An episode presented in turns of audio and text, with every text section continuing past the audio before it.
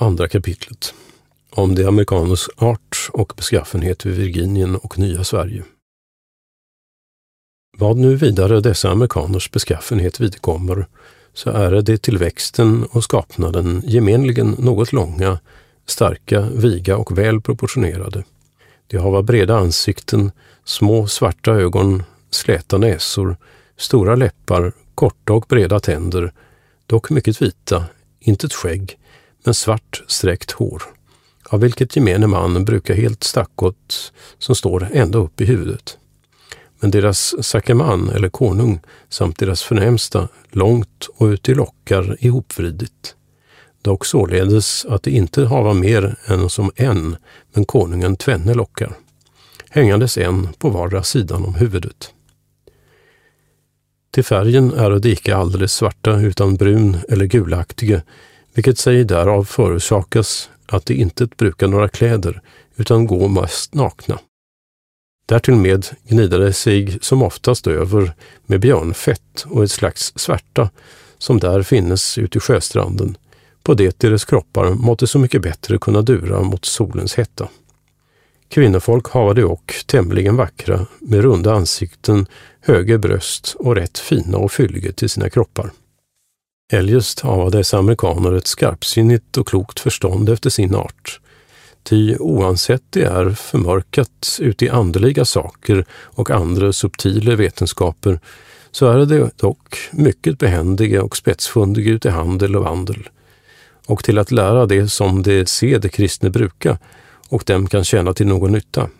Ja, så behändiga att när det kommo till att besöka det svenske, och det då hade något för händer att göra, kunde det så behändigt stjäla konsten av dem medan de sutto och talades vid, att det svenske inte det ringaste märkte förrän det hade varit annorstädes och tillbytt sig sådana instrumenter och verktyg som de samme svenske därtill brukade och gjorde det sedan strax efter och ibland mycket nättare än de europeer brukade sådant att göra. Emot främmande visade sig vänliga och uppriktiga i omgänge om och det dem sådant igen bemöta. Men emot andra nog arge och skalkaktige, Som till exempel Francis Daniel Pastorius förtäljer ut i sitt brev, skrivet ifrån Pennsylvania 1684 och i dess beskrivning infört finnes. Att när han först var kommen där ut i landet har en amerikan lovat för sitt visst pris vilja skaffa honom en kalkon till handa. Men i det stället han är kommen dragandes med en örn och ville alldeles benämnt pastorium inbilla att det skulle vara en kalkon. När han nu förställt amerikan vad för åtskillnad det var mellan en kalkon och en örn och han därav märkte att denne fågel var honom bekant, har han vänt sig om och sagt till den där bredvid stående svensk. Jag har inte kunnat tänkt ut att denne nyligen ankomne högtysken redan skulle känna fåglarna här ute i landet. Det som eljest veta rätt med dessa barbarer att umgå att de icke bliva förtörnade, så är det ett troget och godhjärtat folk, såsom och behjärtade att gå i döden för sina goda vänner, som det sin vänskap och trohet tillsagt hava. Vilket dock nogsamt emot det svenska hava låtit påskina, när de av holländarna 1655 med fientlighet oförmodligen i nya Sverige blev anfallne, I det icke allenast dem svenskom, därom förut varnade, utan och vid själva anfallandet har det församlat sig och farit, fastän det svenska ovetligt, till deras stad att hämnas på deras vägnar, görandes där stor skada och kvinnfolken som det tillfånga bekom och hava det våldtagit, så att där det holländska icke så snart kommit i gevär emot dem och sökt att ställa det svenska till frids igen, hava de dem alle samtligen överrumplat och deras stad och boningar i grund förstört, som ingenjör P. Lindström jämväl bevittnar. Emot sina vänner är de och mycket frikostige, att det inte hava så kärt som de icke kunna meddela en god vän med sig. Det hava icke mycket till bästa, behöva ej heller mycket.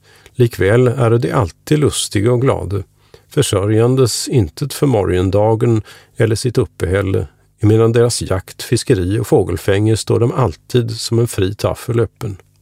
Men förundrar sig fast mera över de kristna, att de ser dem så mycket omsorg och möda använda för denne timmerliga födan och bygga sig sådana starka och fasta boningar så de där till evig tid besitta skulle. Sinemellan är de väl mycket förtrogne och vänlige, lidandes intet att någon främmande skall tillfoga den ringaste av dem någon skada. Men emot sina fiender är de nog grymma, som bättre fram skall visas.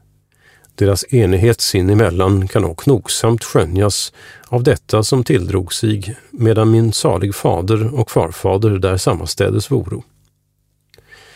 Och har det en gång hänt att det svenske begärde att bekomma en mans och kvinnoperson av deras nation att föra till Sverige och visa dem sin överhet, vilket indianer i förstone intet ville efterlåta, men efter det svenske sådant träget av den begärde höll de råd sinemellan därom och kom så överens att de äntligen ville det densamma efterlåta, dock med sådana villkor att de måste skaffa dem dit igen, levandes och friska som de voro när de dem mottogo.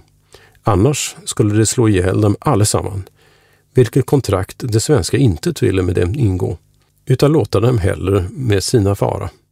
Som min salig fader Johan Campanius Holm i livstiden ibland mycket annat mig berättade. Vidare så finnes och denna amerikanska nation vara en ibland de skickligaste ute i Amerika och särdeles till den kristna religion benägen, vilket såväl magister Johannes Campanius ut i sitt förtal till den och på deras språk översatt i katekismum, som magister Anders Rudman och herr Erik Björk i sina brev, därifrån skrivne, samt Daniel Pastorius i sin beskrivning om denna provinsen nogsamt bevittna.